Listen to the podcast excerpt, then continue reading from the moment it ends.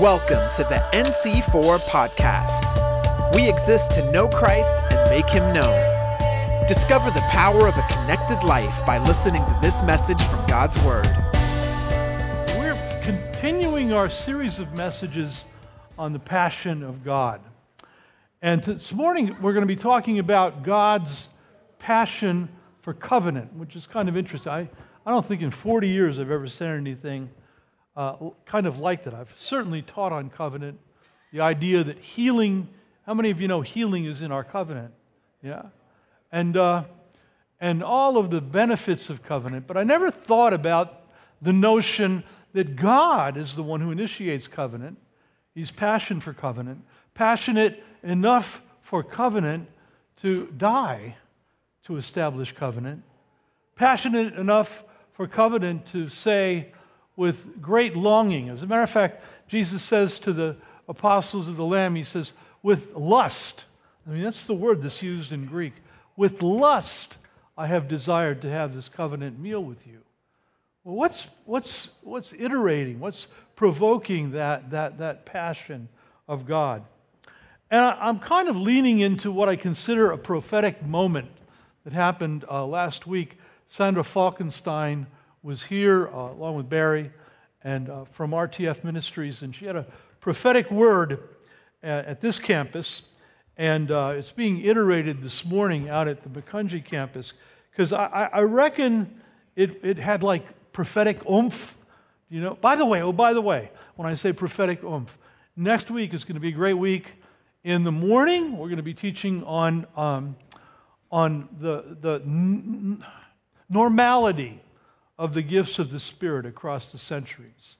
The fact that when we prophesy, speak in tongues, pray for healing, uh, pray for deliverance, when we do all those things that are, that are outlined in Revelation, I'm sorry, 1 Corinthians uh, 12 and so forth, that, that this isn't unusual. This, is, this was considered to be, for centuries, a normative church experience. So we're going to talk about that next week. But not only are we going to talk about it, we're going to pray for people to be baptized in the Holy Spirit who've never had that experience. So, if you know anyone, it's a great, it's a great Sunday to invite them, to bring them uh, aboard, and we're going to do that. But I want to get back to Sandra's prophetic oomph last week. Um, and I, I, believe that it's, that was, that prophetic word was triggered because we're going to be having this meeting next uh, Sunday night that has to do with transitioning. Uh, my transition, I'm 73 years old. I'll be 74 years old in April, uh, but I am still really good looking. and so I can say that because Tricia isn't here. She has a cold. she says I look much better in a mask. So, anyway. so,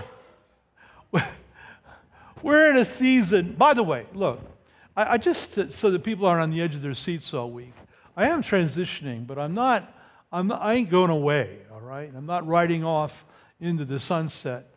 You're my family, yeah? And, and uh, amen. And so, uh, hallelujah. So, so that's not the deal, but, but, but things are going to change in, in a, an important direction. And the direction is to establish a platform of covenant for this church to move on another 40 years. How's that? That's pretty cool. And if we can't do that, then the last 40 years kind of in vain. Yeah? So, anyway, that's where we're going. So, we're in a season where people, as well as the church uh, corporately, has been trying to, to suss out what God's doing. I mean, how many of you have asked God, asked yourselves, asked uh, uh, prophetic people or, or leaders over the last two years with all the political palaver?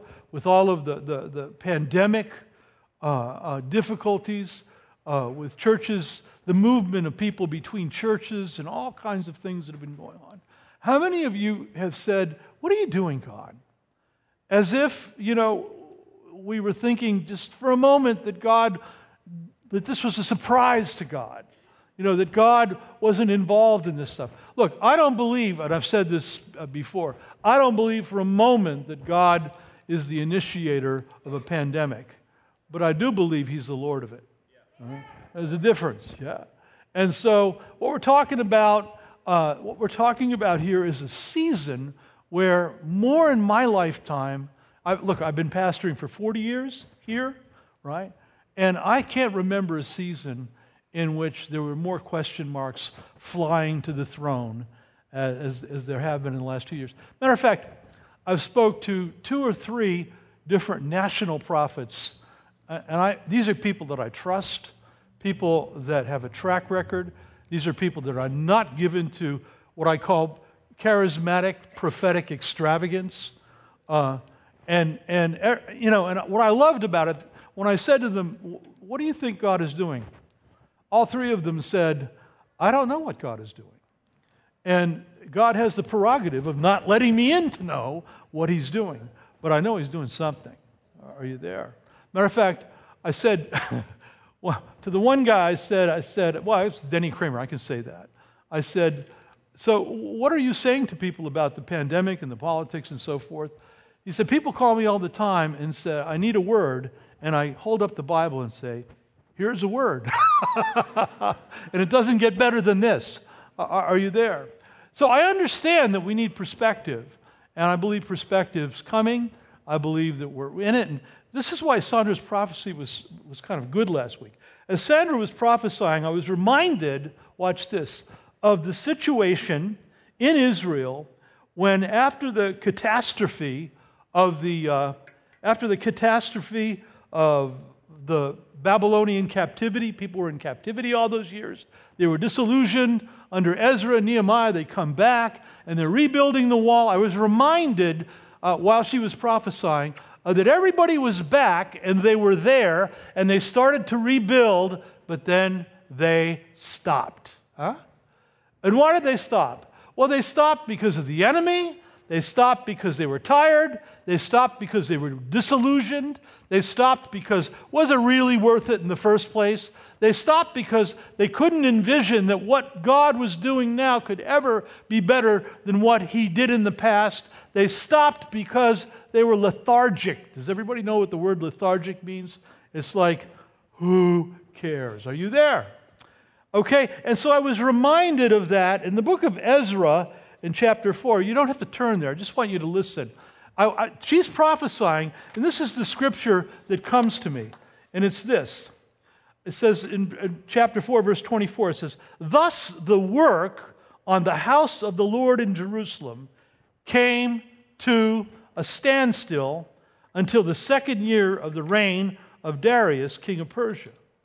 Now, Haggai the prophet and Zechariah the prophet, a descendant of Iddo, prophesied to the Jews in Judah and in Jerusalem in the name of the God of Israel who was over them. And then Zerubbabel, son of Shealtiel, and uh, Yeshua, son of jo- uh, Jozadak, set to work to rebuild the house of God in Jerusalem, and the prophets of God were with them, helping them. The picture is this they stopped. They just said, ah, you know, I got no vision for this. I got no energy for this. I got no, I got no passion for this anymore. So God sent Haggai and Zechariah to re envision them. Huh? To re envision them as to what they were called to, why they were the people of God, and to pick up. Actually, they, they, they went to work with, a, with, with a, to, building tools in one hand and swords in the other. Yeah? And it was that. Amen? And so it was that kind of thing. When she was prophesying, I, I, was, I was encouraged. I believe that we're being encouraged by God right now to build. Uh, Zechariah was called to prophesy to God's people to build, not to fall into hesitation. And so our text this morning is going to be from Zechariah chapter 8, from that very moment, because I believe that it's an extension. Now, now, I got a problem. And here's the problem. When I say passion for covenant, and you guys hear the word covenant, I would suggest that 80% of you, when you hear the word covenant, think of rules. Because a covenant implies that we have a responsibility, and there's a responsibility to live out what the covenant says. Am I right? And so, covenant means I've got to do this and not do that and not do this. It, it, it's so much bigger than that. You know, Jesus didn't die on the cross merely so that we would follow the rules. That was what the Pharisees and Sadducees wanted. Jesus died on the cross so that we would have a life that was rich and embellished and worth living by the power of the Holy Spirit. And that's what the new covenant is all about. That's what makes it makes life worth living in Christ. Are you there? So, okay, uh, without depreciating the fact that there are some responsibilities toward God this morning, I want to look at covenant because we're talking about God's passion for covenant. I want to look at covenant in a different light, a, a, a light that will want to make us build again. Will want to make us go to this meeting next week and come out of it and say, let's get, you know, let's get on the road here to what God is speaking for the next 40 years to NC4. You there? And so I'm, I'm kind of passionate about that because I believe God is passionate about that. So, now, the covenant which God is passionate about, as I said, it's not a rule book. But here's the point if you could put this, this point up. The new covenant, watch this, is a covenant that softens the human heart and makes us pliable for God's plan for us. It's not a rule book, it's a way into the future, and it's a way of love. I'll say it again it's a way into the future, and it's a way of love. Ezekiel's prophetic description of the new covenant, unlike the prophet Joel, see, Joel talks about smoke and uh, the, the, the, moon turning to blood and all that stuff in Acts chapter 2. And that's good and true. And someday maybe we'll. I, I did a message a, long time ago called The Wild Ghost of the Harvest. And, and that, that message talked about all Joel's prophecy. But, but Joel wasn't the only uh, prophet that prophesied about the new covenant. Ezekiel has a different take on it. By the way, by the way, for all of uh, you characters online in here that are waiting for the second temple to be built, right? I mean, you know, it's like a big thing in charismatic Christianity, Pentecostal, evangelical Christianity. And, and even in Judaism, the, the, sec, the second temple to be built on the te- Temple Mount, you've all heard that stuff. You know, I, I, you know, I've said this before. This is a little bit of a diversion. But because Ezekiel does prophesy, Ezekiel does prophesy the new covenant, uh, take a look at the temple of Ezekiel sometime because that's never been built. Hear me? And there's a real, there's a contingent of, Jew, uh, of Judaism as well as uh, evangelical Christianity that believes that a temple will be built, but it ain't going to look like what was. It's going to be better and different and more spiritual, more wonderful. Are you there? And, and it's because Ezekiel had a vision of a temple. That temple has never been built. As a matter of fact, architecturally, it's impossible, that temple. And yet it's in the scriptures. How's that? Right? And the, the, the reason I kind of love it is because I believe it's a spiritual temple. Are, you there? Now, I don't, I'm not going to get into Israel and all that kind of stuff that's way off the beaten track for this morning. But it's really interesting that Ezekiel has a vision and he has a vision of covenant that's a vision that makes pliable and soft and loving the human heart. Huh? So let's, I'm just going to read this one, one verse, and then we'll go to Zechariah, and I'll do something different. Okay. So in Ezekiel chapter 36, verse 26, he talks about this new covenant.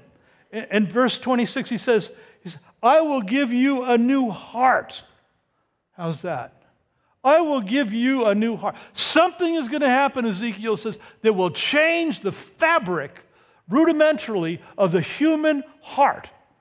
And a new spirit I will put within you. And I will remove the heart of stone from your flesh and give you a heart of flesh. Wait a second. I thought flesh was a bad word. Huh? I thought flesh meant sin and all those kinds of things. Well, sometimes it does in, in, in, the New Testament, but here Ezekiel's kind of giving us a very, very radically different picture of what covenant's going to do. It's going to give us a heart that's pliable and loving and able to be flexed and able to, lo- uh, able to love others and able to, to lay things down and pick things up for the purposes of God that previous to this covenant could never happen because your hearts were hearts of stone. Remember the old Rolling Stones song? I'll, I'll never, never, never, never break that heart of stone. On Calvary, the heart of stone was broken, and we can move into that. All right. And I will put my spirit within you, verse 27, and I will cause you to walk in my statutes and, and be careful to obey my rules. See, the rules aren't something that are going to be obstacles anymore, they're paths forward into light and to life and to covenant. All right? Verse 28 And you shall dwell in the land that I gave to your fathers, and you shall be my people, and I will be your God. That's called a covenant formula. That's a pretty different picture of covenant, isn't it? Huh? All right. Now, I, you know, I don't know that in 40 years of pastoring, I've seen such a, a season of hard heartedness in the church. Uh, for, you know, look, it's not merely the world, it's the church. I, I'm perplexed at the amount of pride, anger, disappointment, and fear I've seen in the last two years. Are, are you there? I'm just being honest with you. And, and uh, it's not dissimilar to the Israel, however, that, he, that, that Ezekiel was talking to here. It's not dissimilar to the disillusionment that Zechariah was prophesying into, saying, Get up, pick up your tools, build the church, build the kingdom, get up. Pick up your sword, move forward, build, because the glory of the latter house will be greater than the glory of the former house, says the Lord. So, it's in Zechariah chapter 8. Uh, remember, it's Zechariah who is the encourager in the book of Ezra. And, and in Zechariah chapter 8, he, he prophesies, and we're going to get to it right here. He prophesies a description of the millennial kingdom which is so rich. But watch this it's so human. It's so human. And it's so rich, it's so human.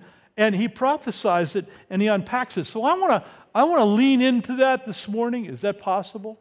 And I don't know, this is a little, a little different, a little weird. But I'm going to ask you all to stand up, and, and uh, I'm going to ask Katrina to come up and tickle the plastic here. Um,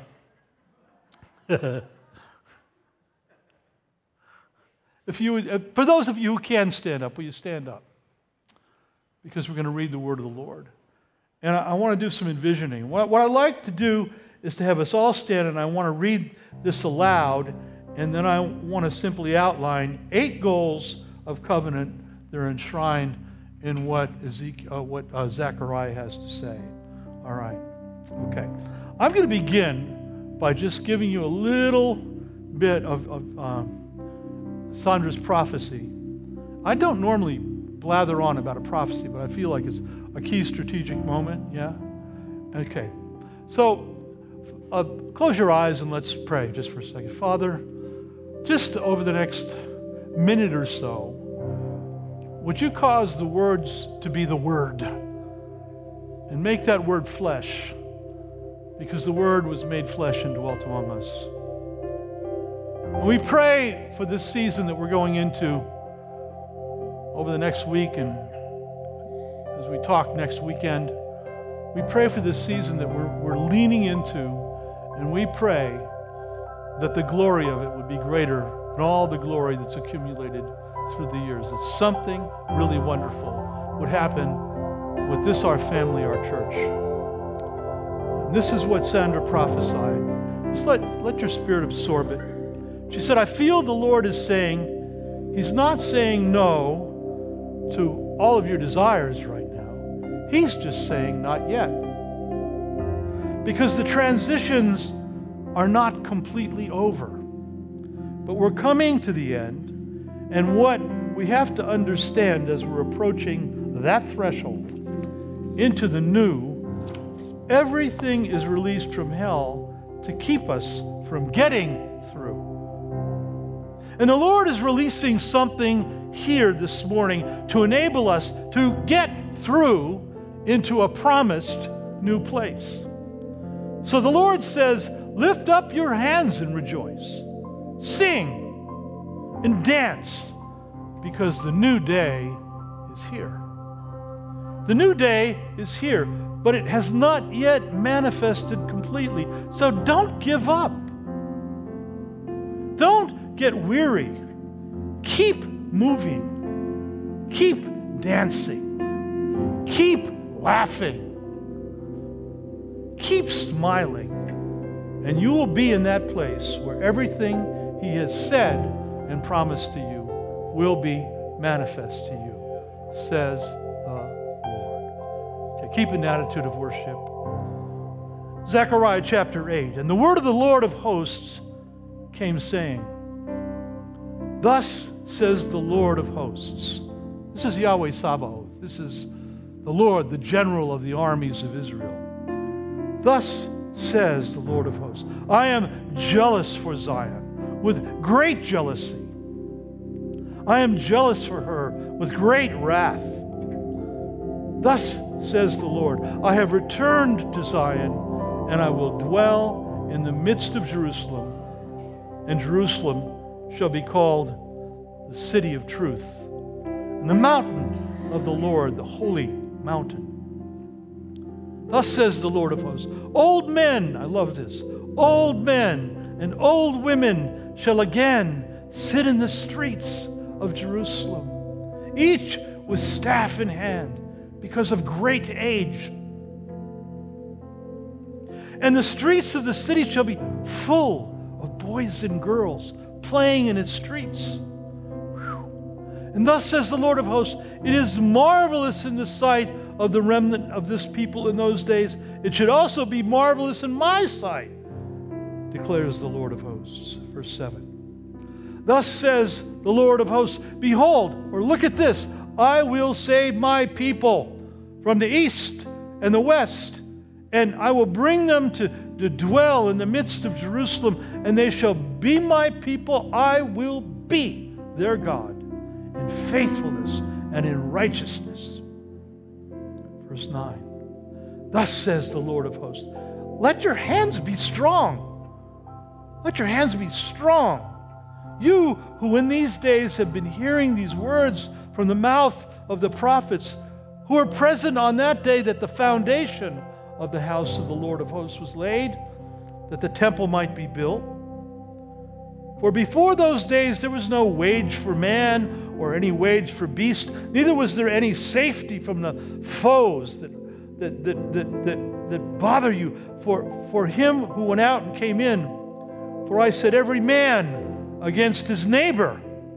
But now I will not deal with the remnant of this people as in the former days, declares the Lord. Something's changed. For there shall be a sowing of peace the vine shall give its fruit, and the ground shall give its produce, and the heavens shall give their due, and I will cause the remnant of this people to possess all these things. And as you have been a byword of cursing among the nations, O house of Judah and house of Israel, so will I save you, and you shall be a blessing. Fear not but let your hands be strong. Lord Jesus, we pray that, that we would be the recipients in the most practical ways of all that Zechariah prophesied was triggered by your servant Sandra. And we, we just speak, speak into existence all that you promise for this church. In Jesus' name, amen and amen. You may be seated. The word, the title of this message is The Fatness of Covenant. Now, I, I, I didn't say fatness because I'm fat.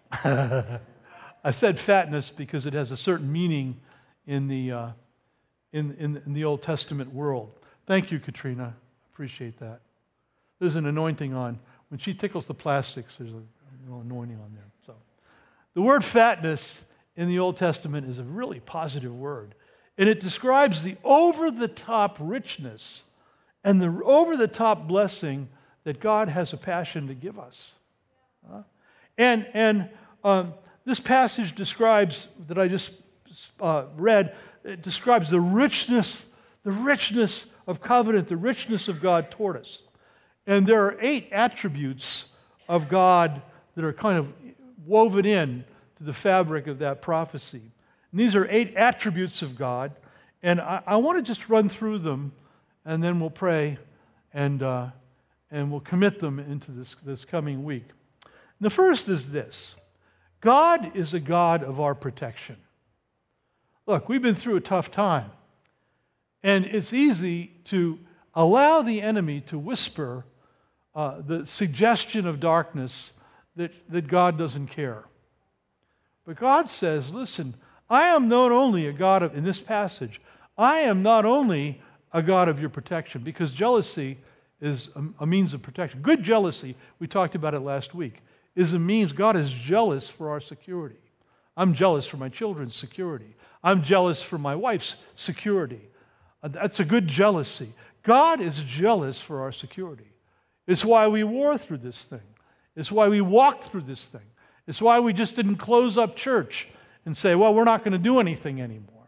It's why we, we, we bent, bent over backwards to try and hear the Holy Spirit as to how to do this right.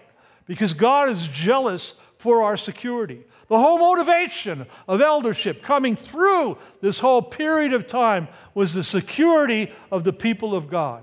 Are you there?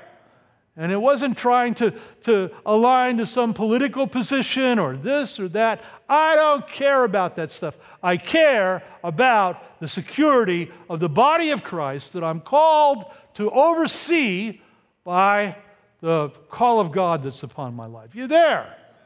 And God is a jealous God. So not only does He say, not only does He say that I'm jealous for you, He says, I'm jealous for you with wrath. That doesn't mean He's saying that if you break the covenant or if you fall flat in your feet and off your feet in the covenant, that I'm going to direct my wrath at you. He said, I am so jealous for covenant that I put all my wrath on my son who became one of you so that you would not be the recipients of my wrath, but your enemies will if you'll legislate that by the power of the Holy Spirit. That's a pretty good promise. Uh, uh you know, it's, it's a, a whole different deal. So the first thing here is his wrath isn't directed toward us because of the cross. His wrath is directed uh, toward anything or anyone that would harm us. Huh? And we legislate that in this thing called prayer, huh? under the anointing of the Holy Spirit. Uh, all right, I won't even get into. Well, I will. Just for. Do you remember? this is Trisha. Where are you? Anyway, this, this is where, like, we did this temple. How many remember the temple tax offering that we took? I think it was like six bucks a piece because that was the amount that was in. I, I have checked that. We pray, I prayed that through daily with having a covenant communion with Trish. And, and I've checked, and as I've looked, because we all listed names and put the names, and I've checked, I, I don't think, as far as I know, no one on that temple tax so, certain people have gotten COVID, but no one that I know of has died. And that was what we, we, we were entering into when we did that. Are you there? Now, okay, that doesn't mean that people who aren't the card who got, you know, it was just something that God said to do for this church. And I'm happy that God was jealous for this church. Are, are you there? Kind of amazing thing. All right. So, so, God is a God of our protection. Secondly, God is a God of presence. And this is really interesting because in verse 3, in the uh, American Standard and the King James, it translate, uh, the, the Hebrews translated this one. Uh, God says, I am returned.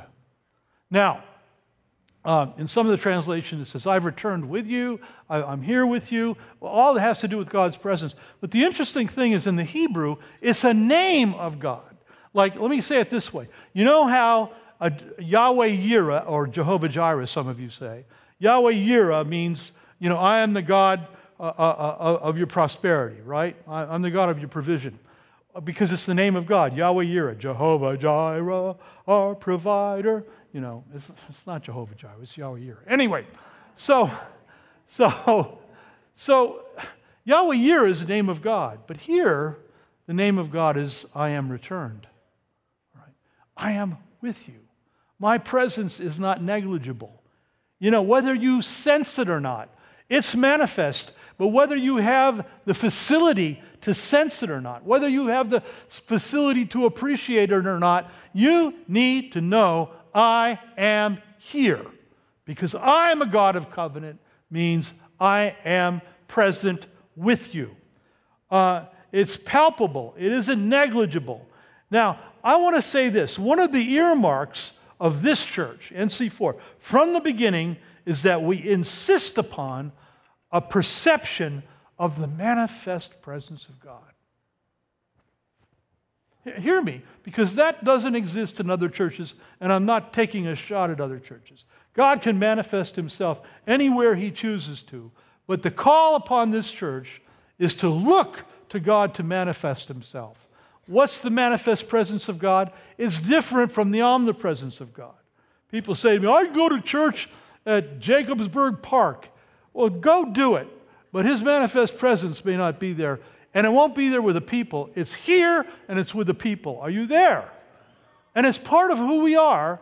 And wherever this church goes for the next 40 years, that has to happen or it's no longer this church.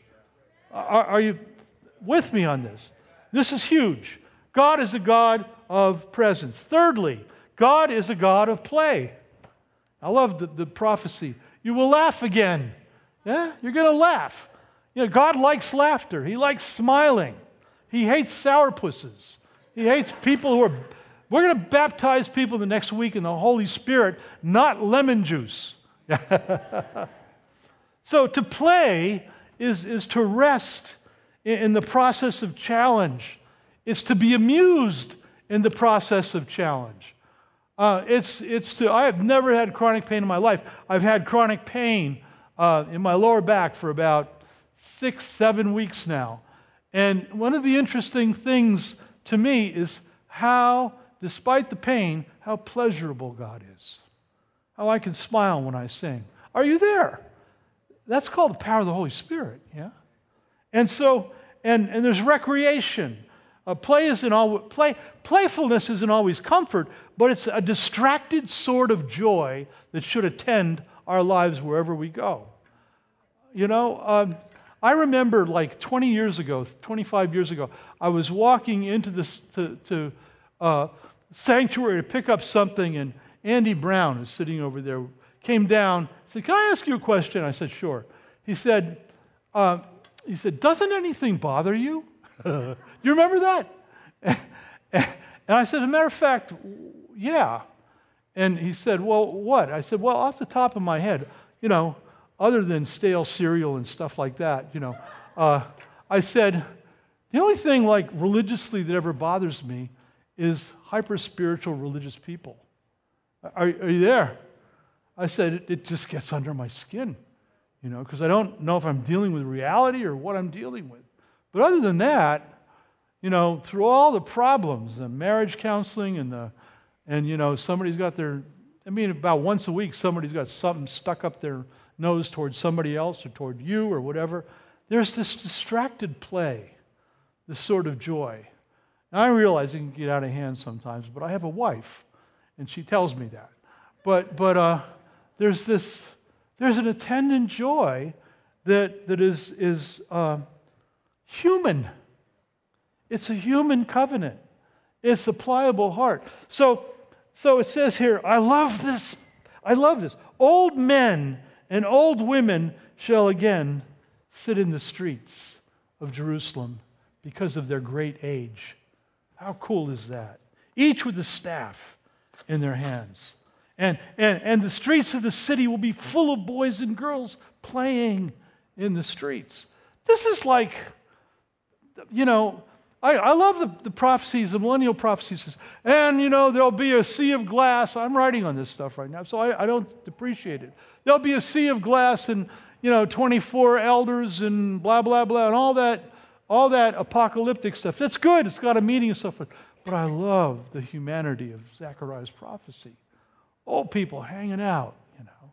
Like, I preached into the Mediterranean area of Europe a lot of years, you know, all the way from Portugal through to, to Greece. And, and all along the Mediterranean, it's filled with these little villages. And at night, everybody comes out in the summer. And all the old men play bocce and drink red wine. And the old women sit and chatter about the old men. and the kids are playing kickball and stickball in the streets. And the streets smell like wine. You know, this is the whole Mediterranean experience. And, and, and I think, you know, I don't know if I can live with the sea of glass and the 24 elders casting their crowns, but I can live with this. There. And we can get in on this now. This is something human. This is what church should look like. Huh? It's, it's that kind of thing. It's called, the, the, the fancy name for it in medical literature is a blue zone. It's so healthy, everybody lives to be 100, you know. It's that kind of thing. All right. So, God is a God of play, all right? Then God is a God of paradox. This is one of the more most charming verses in, in, in the New Testament. God is a God of paradox. In, in verses 7 and 8, it says, Not only does He protect us, uh, but there's not an end that, that, He'll go to to rescue us. So, what, what He says is this He, he says, uh, in, I'm sorry, it's verse, not 7 and 8, it's verse 6. There is this charming Hebrew verse, and you can't get at it literally, but I'll tell you what it means. This is what God means here. He, he essentially says this If you think that all of this that I'm promising is just too incredible to believe, that's okay because it's almost too incredible for me to believe as well.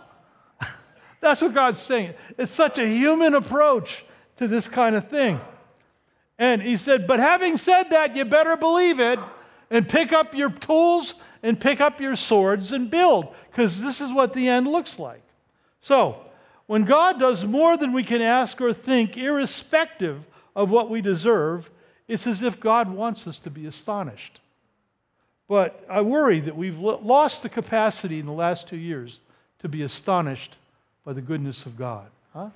Then the next thing is God is a parental people planner. This is verse 7 and 8. He says, I will bring them back and they will be my people.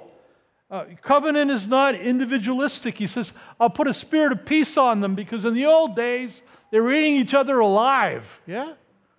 And here he's just saying, I'm going to bring them back. They'll be my people. And see that God never makes a covenant with just an individual. The closest he comes to that is Abraham and Moses, but that's so that could be a covenant people. So, so he says, uh, look, covenant in the scriptures always involves seed. It always involves more than one person. You know? That's us. But watch this, it always involves a place. So now we're here and we're in Macungie, and I believe in the, in the years to come we'll be in other places as well. But if we lose this other stuff, I don't want to go there. Yeah, uh, yeah? I don't want to go there if we lose this other stuff. You know, this is more important. This is bread and butter stuff. This is our humanity. Yeah. All right. And then, by the way, right now, you realize all over the church world, people are coming and going out of churches. Are you, are you there? Everybody's thinking, I'm going to, I don't know, I'm going to try here, I'm going to go. It's go, going on everywhere. I, and I don't, I don't, that doesn't make me bitter or anything like that. But sooner or later, you got to settle down. Yeah, yeah. All right. God is a provocateur. That's my French thing, you know. Uh, and I mean that in the best sense of the word. He provokes us. All of God's declared goodness in verse 9 is not to persuade us, but to provoke us to strengthen ourselves and to do this stuff, to be joyous, to be distracted by play, to be able to build, to take our part in the increase of the kingdom. He provokes and perturbs us into faith, not merely to reclaim what, what, what once was, but to make something even better. And that's what we're about right now in this season in this church. Um, there's all these articles in, like, I won't mention the publications, but they're all the normal Christianese publications talking about reclaiming the church, reclaiming. I don't want to reclaim the church. I want to go where God's taken us. This isn't a reclamation deal, this is a creation deal. Yeah? And that's what God's saying. Okay, uh, next to last, God is intentionally peculiar. All right? In verse 1 and following, God is saying, You've known me in a certain way before. This is part of Sandra's prophecy. I want to say this. I just want to uh, believe it and see it. You've known me in a certain way before, but now be persuaded that I will be to you a God that is poised to do beyond what you've grown to expect of me for my name's sake. Amen. I, am telling you, one of the common themes in Scripture is that God delights in revealing Himself in ways that just surprise us and make Him unfamiliar once again. I'm ready for that. Yeah. Jesus was constantly befuddling his disciples. Back, anybody ever remember the woman by the name of Kathryn Kuhlman? Yeah. Okay, she was the, the faith healer in Pittsburgh. And I mean, she was, she was, uh, she was as peculiar a woman as could possibly walk the face of the earth. I mean, she was extravagant. She wore uh, clothes that were, were, uh, were, how can I, gaudy, you know and her presentation was gaudy, but she was just being who she was. And she has this incredible healing ministry. I sat at her desk in Pittsburgh about 30 years ago, and, and uh, she was on TV on Wednesday nights. I had a friend, a very good friend, who, whose mother was in Clearfield, Pennsylvania, and had been diagnosed with uh, uh, malignant melanoma, and, and it was inoperable. And uh, uh, and so it was a, it was a church in, in Clearfield, Pennsylvania. And so everybody they're praying for her and praying for her and praying for her. And so one week, somebody got a word and said, We need to go to Pittsburgh and, and, and to a Kathryn Kuhlman meeting. And so, so they had a Sunday service and they were going to leave Clearfield and drive to Pittsburgh for the evening meeting. And, and as they were going out the door, the pastor said to my friend, whose mother was ill, he said, he said, he said Red, he said, because uh, he had red hair, he said, Red, he said, uh, he said, I don't understand why everybody has to go to Pittsburgh uh, to, to see your mom healed. God can heal right here. And, and, and Red said, well, well, I know God can heal right here, but He's not healing right here. He's healing in Pittsburgh. so she went to Pittsburgh. They went to Pittsburgh, and Kuhlman was on the, she would do crazy stuff. And she looks down into the congregation. Back there was my buddy with red hair, and he said, he said Hey, Red, who's that next to you? And he yelled back, It's my mom. Bring her on up. And they brought her up, prayed for her, and she was completely healed of cancer. You know, I mean, see, now, the reason I told that story was there were a couple of Bible school students from, actually from Elim, who I knew at the time, who got an audience, not an audience, they got a meeting with her during the week. And so they went to Kathryn Kuhlman and they sat there and they said, you know, how, how come you can do the stuff you do, but we can't do it? Which is a legitimate question, right? You know what she said to them? She said, she said, children, you're far too familiar with God. That's a pretty crazy statement. And I've thought about that ever since. Am I so familiar with God that I'm incapable of being surprised by his goodness? I mean, I'm, I, it's, it's, called cynicism, skepticism. I don't ever want to get like that. You know? Oh, I mean, okay, I'm on a hobby horse. Lastly, everybody say, Thank you, Jesus. Lastly, and I'm on time. How cool is that? Okay. God, as a matter of fact, the musicians can come up. God is a God of produce. In verse 12, God declares, For there shall be a sowing of peace. And the vine shall give its fruit, and the ground shall give its produce, and the heavens shall give their due. And I will cause the remnant of this people to possess all things. Hallelujah. During the ebbs and flows of the history of this church for 40 years, we've had good times, bad times, tough times, uh, not so tough times, all those kinds of things. But it's amazing like, we've never been a phenomenal growth church, 40 years. but we've never been a phenomenal lost church either, you know. we've, we've just been on this trajectory that God's taken us on, and it's been steady. But all along the, the, all along the path, He's provided. So, I mean, even in, like, look, I, I believe for, for my sake and your sake, tithing is important. You may not think that's, that's the truth. You may think it's just, well, that's the old days, that's the law, that's. No, no, no, no. It's important because he, he rebukes the devourer over your household. Yeah, and I've experienced that and I've seen it over and over again. Now, I'm not trying to get you to tithe, but I'm saying through everything that's happened in the last two years, people coming and going and all the crazy stuff that's been going on, we, we've been pretty much pretty close to making budget. And why that's important, we, you know, 20, 30% of our budget goes out the door to help people across the world. Here, we got the soup kitchens, we got, we got, uh, we got all, all, that stuff. We got excellent missionaries, you know, and we're, we're not a church, we're not a church that makes our missionaries go begging across the world, right? They do get supported by their churches, but the bulk of their salaries come from here. And we have these like super duper missionaries that are ours, you know. We have other missionaries too. And, and so, but God's always provided. How is that? He's just so good. You know, he's steady. He's God's a steady Eddie. you know, uh, he, he's so steady. So, yeah, it's faithfulness. It really is.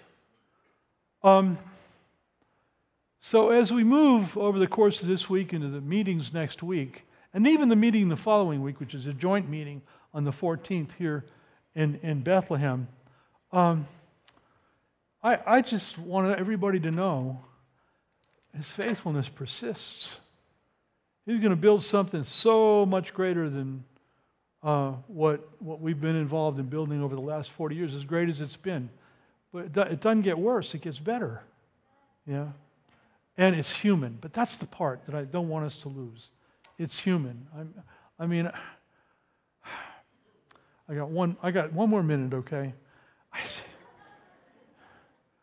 I, um, I went to a, to speak at a, a large um, a conference, big, big, network conference, not our network, in the mid in the Midwest. I won't mention anything more than that. Uh, and th- there was some death in the congregation of this main church, and then there was some other stuff that went on. A big network, 100 churches and so forth. And, and I was there for three days, and it was all I could stand. I couldn't stand no more because I was so tired of all the Pentecostal cliches.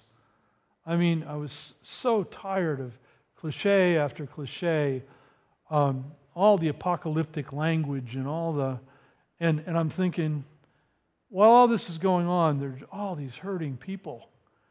And, and it was never even addressed. You know, it was, it was kind of yay us. You know, yay God, but yay us. And, and, um, and I, I, I thought, I really don't want to f- move forward in a church and in a kingdom that isn't the best of humanity because Jesus became humanity and died for us to ennoble humanity.